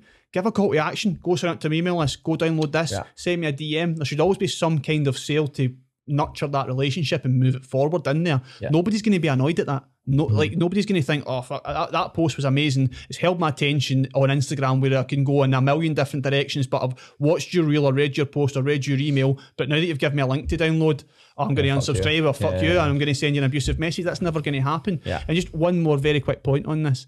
See, when it comes to like you know, let's like I said about igno- ignoring human nature and about the pain points. Here's the other side to it. See if you actually address people's pain points, they don't feel upset, they don't feel manipulated, they just feel seen and heard. And because you're the one that's made them feel seen and heard, Yeah. you're the coach for them. Yeah. You're the guy that's going to get them the solution. It's not about Totally. manipulating because business coaches all the time. Oh, if you don't sign up for my program, you're going to be destitute. And I've heard some horror stories about people being pressured to use their inheritance money from their dead mother to invest in business coaching, right? I've heard some absolute howlers. That's not what I'm talking about here. That's not what it is. Mm-hmm. Pain points are about making sure people are seen and heard Yeah. by you who could be their coach. Yeah, well, well put. And your yours was linked to that, David, in terms of the marketing being on point. Mm. Yeah, marketing just being again, this is just my experience because you get people that are proper good salespeople that would say the opposite. I just like selling. I just I can sell anything. Whereas we've always just focused on having really good marketing, really good branding, and people coming to us. But don't get me wrong. I think if we got better at selling like directly, that's maybe something that we could add in as well as like book a call. It's something I just Mm. never offer. Book a call. I'm always just like. We're pretty much full, or this program's launching these dates. Like, sign up now. Join the email list for Um, more and then information. and then Yeah. they sign up. Like that's definitely something that is maybe a belief that I need to change. I think I need to become a better direct salesperson as I have been like building marketing skills, things like that. yeah, agreed. Do you I want to talk about this one, Chris? Yeah, Yeah, yeah, I'll, I'll let I'll let Chris talk. I'll let Chris introduce it. right. So We're ganging up on you, Ganging David. up you, I'm David. right with that. right. I'll have some. Oh. I'll have a comeback. Right. um, public accountability isn't for everyone. It's certainly not for two guys sitting around this table. Yeah. But it is for it is for one of us. As for me, I've Yeah. always been big on telling people what I'm gonna do, and mostly because when I used to do it, I used to work, and I used to stick to it. So, for example, you know, telling people uh, like I did a bodybuilding show in 2017. I'm gonna compete. Uh, this was four months previous to that. I'm gonna compete. I'm gonna do a show in four months' time. I put it out there because of the fear of looking stupid if I didn't do it, and the fear of looking, you know, uh, maybe not stupid. stupid's probably just the best word. Um, whereas I done it actually quite recently in the sense of I was like, I'm not going to drink for 12 weeks. I put it out there to the world, done 15 YouTube videos on it, five reels, six Instagram posts, lasted five weeks, and I get absolutely fucked one day. And do you know what? It worked in the sense of like it got me started, it got me going, it got actually a conversation started surrounding that. But did I feel stupid come week five when I fucked it? 100%. So like, it was a negative in that sense, but maybe so much of a negative that I'll continue to use public accountability and look back on that. How did you feel when you actually didn't stick to what you said you were going to do? You're in a good situation where you have a following and you have an engaged following who might call you out on it. Yeah. I think some people who shout about it on social media to their their 300 friends and family that are following them, Mhm. how many of them are going to come back and say, I can't believe you didn't compete in that show? Like I was talking to Elliot Wise in the podcast. Um, it's funny the way release dates work, but it, the last episode they got released. And I was saying to him that he coaches a lot of uh, mentors a lot of business owners, and lots of them will shout about big things coming 2023 Mhm. and like the eye emojis. Yeah. And then when the big things don't come, nobody in their audience is like, I can't believe the big thing didn't come because Yeah. because they don't they don't care enough. Like the the Sahil Bloom spoke about the spotlight effect in the podcast. We all assume that the spotlight is more on us than it is. So like if I follow 700 people on Instagram, best believe I'm not fully engaged what every single one of them has said and I don't necessarily remember. I remember you saying you were going to do 12 weeks sober because it was a, a change in habit. It Yeah. was it, and he and you talked about it a lot and we're all and we and we speak and we speak about and we speak a lot as well. So I was able to like be aware that, that was going to Yeah. happen. But there's probably other people I've seen that like I'm going to do a shoot in June next year and it doesn't happen and I'm not and probably none of their audience are going to be on at them saying I can't believe you didn't do that. So for them public accountability doesn't work, but they got an element of mental masturbation Yeah. when they announced it because Aye. people were probably like that's Get a dopamine amazing. So they get the positive feedback loop without the action, Yeah. which which is one of the reasons that we're in a bit of a, a social media addiction, a bit Yeah. of a, a bit of a, a, a dopamine um, kind of detox environment. That we probably need to get away from it a little bit Mm-hmm. because people are just announcing things and throwing it out there without any of the action, and they get the initial praise, but nobody's holding them to it because maybe they don't have a coach, maybe they don't have a mentor, maybe they don't have a group of friends that will say. You said you were going to do that and you didn't Yeah, fucking do it, or you said you were going to do it and you said you were going to do it to this standard, but you actually did it to this standard. Yeah, I've, I've definitely fallen into that trap, and I, I'll consistently do it. I think I've just always done that. I've always put out what I'm gonna do way ahead of doing it. Mostly because I've almost always then achieved it. So like I think I've done it with almost all my goals. Of like most people know what I'm looking to achieve, things like that, because I generally put them out there. Um, so I think you need to back up what I think. I think you need a consistent period of backing up what you're what you're putting out there, so that when you do put something out there, like everyone knows you're going to achieve it, or they're, they're kind of You've got a rooting track record. in that- in that yeah, respect. that's funny. Because um, interestingly, the other person that talks about this a lot online that is in David's camp is Jamie Alderton, who was Mm. Grenade J. He announces like the different world record attempts he's going to do and Yeah. stuff like that, and he finds it tremendously motivating to say that he's going to do it. Yeah. Equally, he shows you his cold dip every morning in his Instagram story or in his reels Mm-hmm. because he knows that people are watching. Now he's in a position where he's got a massive audience where people would genuinely, because of the number of people that are there, that somebody Yeah. would check in and be like, "Why are you not doing that?" In the same way that you probably got people saying, "David, you Yeah, I drank, was- you, you you you you drank that night." when I was doing the 10k a day, like I had messages every day, like, "Oh, have you done that yet?" Like people kind of poking fun as well. "Oh, I've seen that you For those that didn't yesterday." see that, that was the Uh, time. it was like 10 kilometers a day cardio every day for 60 days. Um, and that one I actually did do.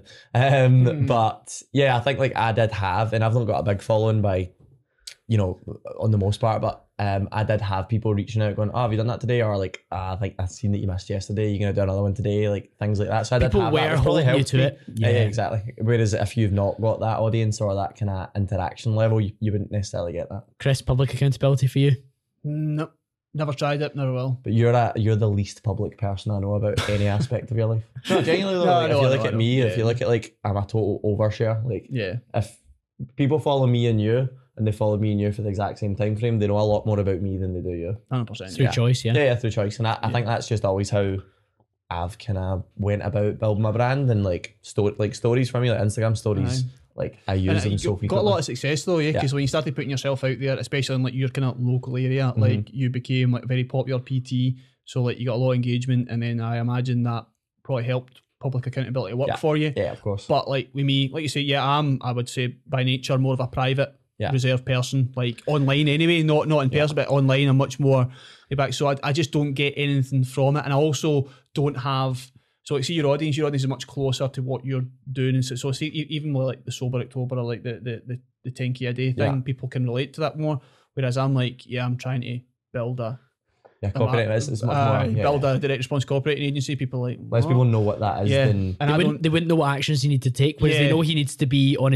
Less "What?" people know what that is yeah, than and They I wouldn't, don't. they wouldn't know what actions he need to take, whereas they Yeah. know he needs to be on his roller Yeah. or his yeah, uh, or his bike. yeah, exactly. So they, they care more about that. You just I, and I don't follow other copywriters like on purpose because they're fucking boring, right? Like I only follow like two, like but I just so I'm not getting anybody in the audience that really gets it. Mm-hmm. So like I talked to you about it. I Yeah. talked to you in person, talked to you about it in person and things, and when we ever meet. But public accountability That's, is never yeah, going to be. that's a, accountability to people that you know are going to say to you. Because I'm going to say to you, Chris, how'd you get on with that client? yeah, That You exactly. were telling me you were having a difficult conversation with. I'm going to be like, oh, how did that go? yeah. So is public yeah. accountability then counting as to the masses, or I think it be? Because I mean, you, Yeah. you'll tell me things that you're going to achieve to me, Yeah. because you know that I understand it. You know, Yeah, that yeah, can- Like, is that different from me announcing to? I think so. Yeah. I think so. Yeah, I think that so. private account? That's Yeah, that's yeah. more that's more like uh, connected, isn't it? Yeah. So the, the the the looser ties that you've got with social media, that's a much tighter tie because he could he's going to WhatsApp you, whereas Yeah. the the eleven thousand people that are seeing your story, are they, Yeah, are they what's happening? Yeah. some of them do actually. Yeah, exactly. just blows up all exactly. day, man. I, d- I never share anything because because my, my Instagram's now very much more about like um, helping coaches. Yeah. I don't. There's no point in me sharing anything about business, so nobody knows anything about my, which may, might have to change. Yeah, But yeah. nobody knows anything about my business on my Instagram because it's not relevant to my audience. My coaches Yeah. come to me for copywriting advice to write better emails to make, make more money, make more sales. They don't give a toss how my agency's doing. Mm-hmm. Well, You know, here's a good thing then about public accountability in the sense of when I did fuck it with boozing, so many people replied to that story saying, This is great, you're a human being. So what that was was complete relatability with my audience. Yeah, there you go. So it works in that sense. So I actually just done 12 weeks sober so that I could fuck it up. No joke. Uh, but yeah, so all many people messaged me that weekend being like, oh, I'm so glad that you, because because I could have just told everyone that I did do it. I could have just been like, yeah, I done the 12 weeks sober. It was great. Um, but I didn't. I was like, ah, I went out, fucking peer pressure got the better of me. And I absolutely got smashed, and it was a great time. Um, but Hmm. people, people totally respected that. People are like, "Oh, this is so relatable." I've been trying to like give up fast food. I've been trying to give up booze as well, whatever. So there was that like level of relatability. So it kind of helped in a sense of building engagement Well, and, and trust building- as well, 'cause you building didn't lie. trust With the You audience. didn't Yeah, lie. exactly, exactly. So yeah. it's all just a big act. Agreed. Jokes. I'll do I'll do one really quickly, then we'll do Christmas ones. Cool. Oh, here Um, consistency is not the be all and the end all. Quality is important too. Mm. So I see a lot of people being like, "Oh, you just need to consistently show up on Instagram and post. You just Mhm. need to consistently release podcasts." There's that whole stat that I share quite a lot. Is that basically 80% of podcasts are gone by episode 21, Mhm. gone completely. So straight away you're in the top 20%.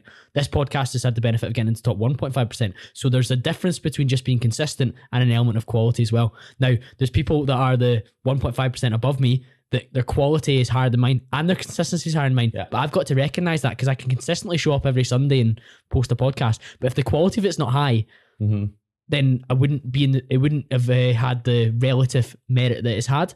So I think that people mistake sometimes that just consistently doing the same things is the same as doing things on a high level consistently. So if you had one of your clients training David hmm and they were like, "I've been to the gym six days a week." For the last six weeks, I've seen no changes. Yeah. The quality of their training sessions is probably garbage. Yeah. So I think some people just massively index on you just need to be consistent. hmm You could be consistently doing the wrong things or or things at a really low functioning level. I would say that you need to be consistent to learn the quality. So I think you need to put a lot of time in with being like y- your podcasts have only got better because you've consistently done them. You didn't if you just posted once every six weeks, you wouldn't kind of get the feedback the same way to improve them as you would by doing them on a weekly basis. So I do think they're both important. Consistency and the quality of what you're putting out is important, but I think to actually learn how to get higher quality workouts, to learn how to get higher quality podcasts, you kind of need to do them really consistently and even have some really shit ones Yeah. um, to to improve them in that sense, or that you need to have the self awareness to improve on things because some people consistently do stuff that's consistently bad. But Um, so I've gone to so many different gyms over the years, and sometimes I'll occasionally go back to one, and it'll be one that I last trained in like 2016. Now I I am bigger and leaner than I was in 2016, Mhm. but there'll be people there that I know go five days a week, the same number of days that I've gone Yeah. for the same number of years, and they look the exact same. Yeah. because the quality and the intensity of their work has been of a low level. Yeah. Equally, there's podcasters that have probably released the same number of episodes as me, but haven't touched wood had the same standard of got guests, the same number of downloads, the same Yeah. number of ratings on Apple or Spotify, whatever. And that's because their quality or the standard that they've worked towards has not been Mhm. as high. Equally, there's people that have done 20 podcasts and they're miles ahead of me in Yeah. terms of their standard of guest. Maybe their network's better, but I'm not comparing myself to them because their quality's higher. If you if you ultimately look at it, maybe they record in the studio every week, whereas a lot of mine are over or Zoom or Yeah. or, or, Yeah. or, or StreamYard. Aye, so I need to I need to recognize that my quality isn't as high as those guys, and that's okay. But I also need to recognize that it's not just consistency that's going to allow me to compete with them or overtake them. Yeah, like if you're consistently just done it over Zoom, you you wouldn't have had the same level of growth, perhaps. Perhaps. Depends. Yeah, yeah. I, I, I, one of the reasons that I, I, I, am confident that's not the case is because I've not just stuck to my own goldfish bowl. I've Mhm. interviewed people across the world. Like, there was no way I had the budget to fly over and interview Sahil Bloom in, in New York, but he's probably one of the biggest guests that you can get at the moment, Yeah. um, which is which is which is pretty cool.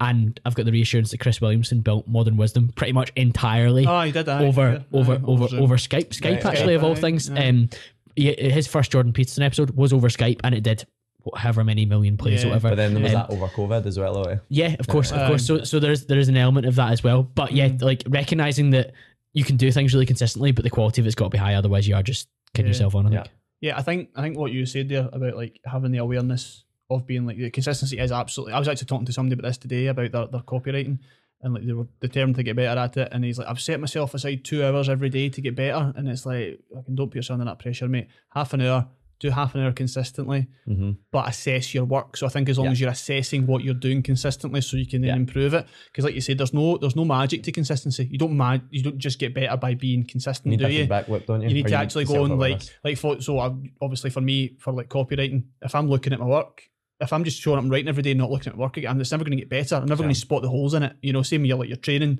you don't spot like where because i'm could, I- could, was that really three reps in reserve or you Yeah. know could i went harder there you know sort of that whole thing so Yeah. as long as you're assessing your Great. consistency Let's do our uh, our we go. Christmas unpopular opinions. Chris, you want to start? yep Are people going to turn off after this? I think they probably might. right Nah. do i go last then so, so people listen to the end of this episode Yeah, you go last. I'll go next. right go Um, David's my so selfish. My unpopular. No, we're trying to keep the, keep the viewers as long as we i'll can. go first spotlight on me Uh, you go then. public accountability Uh, I would say, well, I'm trying to think of how to word mine. right Christmas should be a, a week long event, not a month long event, fucking yes Okay, and why is that?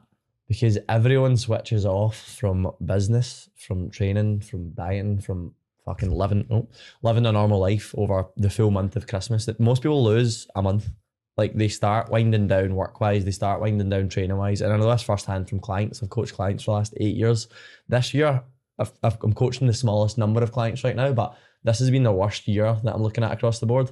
And I actually think it's related to COVID and the fact that people missed out for two years of family and Christmas, things like that. But fuck me, like people are going on Christmas nights out and like the first of December, people are stopping training, stopping dieting, stopping making progress in their life for a month. Some And- of my clients in the corporate world have been on a go slow since December. Some of the Yeah. suppliers that we source our Mm. furniture from been on a go slow, and I cannot.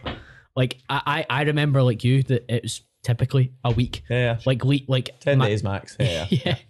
See, here's here's some some some life advice, right? Have less pals, because you get invited to nights out from the first week in December, or have less pals, or start saying no to things. Yeah. if that you, you know what I mean? Because like, see if you see if you get invited to a night out every week or, or every weekend, and then that's why people start to slow Yeah. down, isn't it? Because like, oh, I've got a night out on Thursday, then I'm out at the weekend, My so football team, I've got I've got this, I've got that, I've got that. Aye, Yeah, start, yeah. start saying no to things. Now, it, antisocial behaviour comes easy to me. Yeah. But You aye, could you could that- go to some of them sober as well, like David was, Aye, aye, was saying in aye. some of his 'Cause, I mean, like you say, when you, when see when you put it that way, it's Yeah. actually it sounds. I know it sounds like we're all being a bit a bit miserable, but like when you put it that way, you write off a whole month. Like that's quite scary, Yeah, isn't no- it? Really, like a whole month is just And the worst, the even even the biggest worst part is Kirsty wanting to watch Christmas films for a month straight. Hold can deal with thought. I can deal with a week, but a month for fucking Christmas films. Hold I've managed to swerve all of them so far. To be fair, right. It'll start. It'll start. What two days out? Oh, she's been watching them for the last fucking six weeks. Oh, God. what about what about what about, what about decorations? Because you know the the twelve days of Christmas actually start on like Christmas Eve. So Yeah. traditionally, your tree would have gone up on Christmas Eve Really? through Yeah, until the sixth of January. So Yeah. the twelve days would be Christmas to New Year, and Yeah. then the first six days of New Year, and then the tree comes down. Another thing to make me sound like a total cunt. I fucking hate having a Christmas tree in my living room. I stay in a two bed flat. It's not it's, it's not that big. See the size of Christmas tree again. Sorry, Kirsty, if you're listening to this. That she's bought for this flat. It's half my living room's just taken up, and then the other half's just fucking parcels everywhere. Uh, that's just a great for me, but I probably just need to buy a bigger house. Motivation there for you. there you go. Um, I, I'll do I'll do a food one quick before we go back on to you, Chris. Um, I don't think Christmas dinners should include Yorkshire puddings. Oh, shut the fuck up. So Yorkshire puddings are a Sunday roast. Oh, fuck A- a off. ta- yep. They shouldn't be a Christmas dinner. nah, Christmas dinner. I've never a- had Yorkshire puddings with Christmas. I didn't know people had Yorkshire puddings Nah, with Christmas nah, dinner. until this year, I didn't either. I didn't know that. Nah, Christmas dinner. I've never the Christmas dinner with Yorkshire puddings. Christmas dinner is just a Sunday roast on roids. That's exactly what that is. I've never. Therefore, you just have more Yorkies, more pig. So I don't. I have pigs and blankets year round though. Oh, do you? I love them whenever. But then I also Really? make a roast every single fucking Sunday. So I have a strong opinion on this. You If think Yorkshire gonna- puddings should be at Christmas dinner? Hundred percent. Why shouldn't they be? They're one of the best parts of a roast dinner. Why wouldn't you include it? In Mm, I a don't think it's Christmas a, I dinner? don't think it's a roast dinner, but you think it's a roast dinner on steroids. No, Yeah, I'd say so. I don't know. I can't believe you both agree on this. No, I, I, I am, I'm sitting. I just, I've you've just, just found never out. had I've just found never out had- that yeah. this is a thing. So Like, what does I- your I- Christmas dinner consist of? So we we we do four courses. Turkey's so, also fucking terrible. Well, tell me it's we, we, we actually we actually have chicken and ham. We used to. My mum basically changed the turkey for chicken at some point in our Good. childhood because she said it was too dry and she just never told us. So we, we have, but we have, but we have two meats. You'd be gutted with. I know exactly, but it- some some people are so attached. Like, listen, know. the people are fuming about. You're, you're angry about this Yeah, Yorkshire true. pudding thing, but um, yeah, two meats, um, chicken and ham. Like, f- mum's ridiculous. Like four different variations of potato, loads of different veg, but there's no Yorkshire puddings. No, there's like stuffing, Stuffing and stuff. uh, aye, it's cran- cranberry sauce. yeah. oh, wait, you get chicken though, so maybe not. It's, a- it's, a- it's an option. It's an Cranberries? Oh, sorry, It's an chicken. I, I know. Um, aye, but no, there's that's it. no there's no Yorkshire puddings. Nah, but need a Yorkshire. on like New Year's Eve, if we were having like roast beef, we would have Yorkshire puddings. Or if we're having steak pie, would we have? Nah, you would we wouldn't have have Yorkshire, Yorkshire puddings? puddings and No, steak pie. no, we wouldn't. No, no, we wouldn't. No. Um, I don't but no, have- I don't, I don't. I don't think they're. I don't think it's Christmas Day. I think it's Sunday roast, but I don't think it's Christmas I'd be Day. interested in that. I've, I've always just had them. Always. Aye. In the Uh, I in the comments or on Instagram stories when you tag us and you send us our hate for some of the things we've said, Yeah. give us your answer Give on you a this as well. I, I'm, I'm, I'm open to it. I'm open to it. Yeah. I'd, I'd, I'll eat in. Who's doing Christmas dinner for you? I'll eat in anytime, my mum. I'm gonna message her. Not that I've got her number. Uh, I fucking hope not. Put She'll be the- listening to this, Leslie. put the Yorkies on, Leslie. Do Put the not Not speak to on. this man. Do not speak to this man. if he appears in your WhatsApp. Hi, Leslie. Are you doing Yorkies this year? Hell, is he heard about the 12 week peak? oh, I see my mod You on the 12 week peak. Uh. Fucking hell. I would not be that fortunate. Right, Chris, t- t- take take take us home with your unpopular Christmas opinion. Right. Elf is a shite film. I'm gonna disagree again on this It's shite. one. it is- Why though? Why? because it's for simpletons, right? It is a terrible story from start to finish. It's not funny, right? Every funny bit's in the trailer. Santa! Then he bops, did you hear that? That's not funny. It's a ter- There's so many better Christmas films, so many better. Like Home Alone 1, Home Alone 2, fucking even Home Alone 3, which is shite, and you probably never heard of, is better than Elf.